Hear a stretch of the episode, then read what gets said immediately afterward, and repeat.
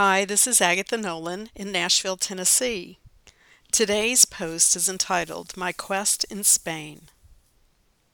I've just returned from my second hike of the Camino de Santiago in Spain. I have such fond memories of my first trip in 2019. I wanted to go back since the day I returned. On the first trip, I had gone not knowing anyone on the trip, who then became my friends. This time, I wanted to return to show friends the beauty and romance of the Spanish landscape and its people.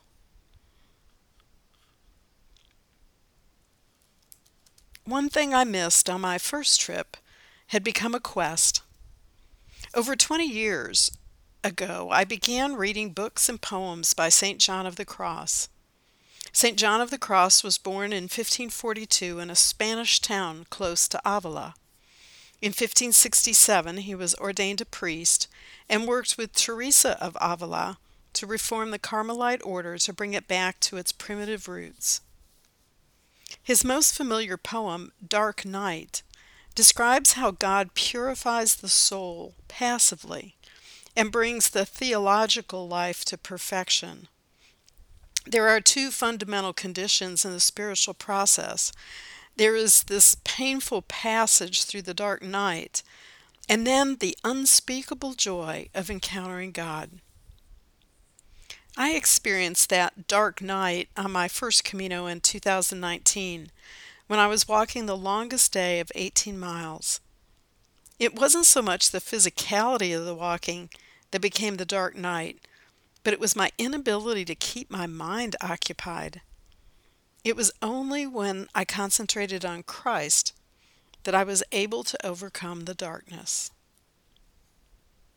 St. John was noted for his writings and teachings, but he also produced a small drawing of the crucifixion around 1575 when he had a vision at the Monastery of the Incarnation in Avila. We were unable to go to the monastery on my trip in 2019, but it became an obsession of mine to see this small drawing. And my quest was realized this year.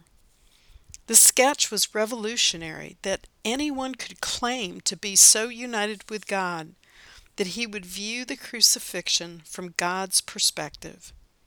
This tiny drawing spurred a painting by Salvador Dali in 1951 that is in the Kelvingrove Art Gallery and Museum in Glasgow. My quest is fulfilled. The drawing is breathtaking. Blessings, my friend. Agatha.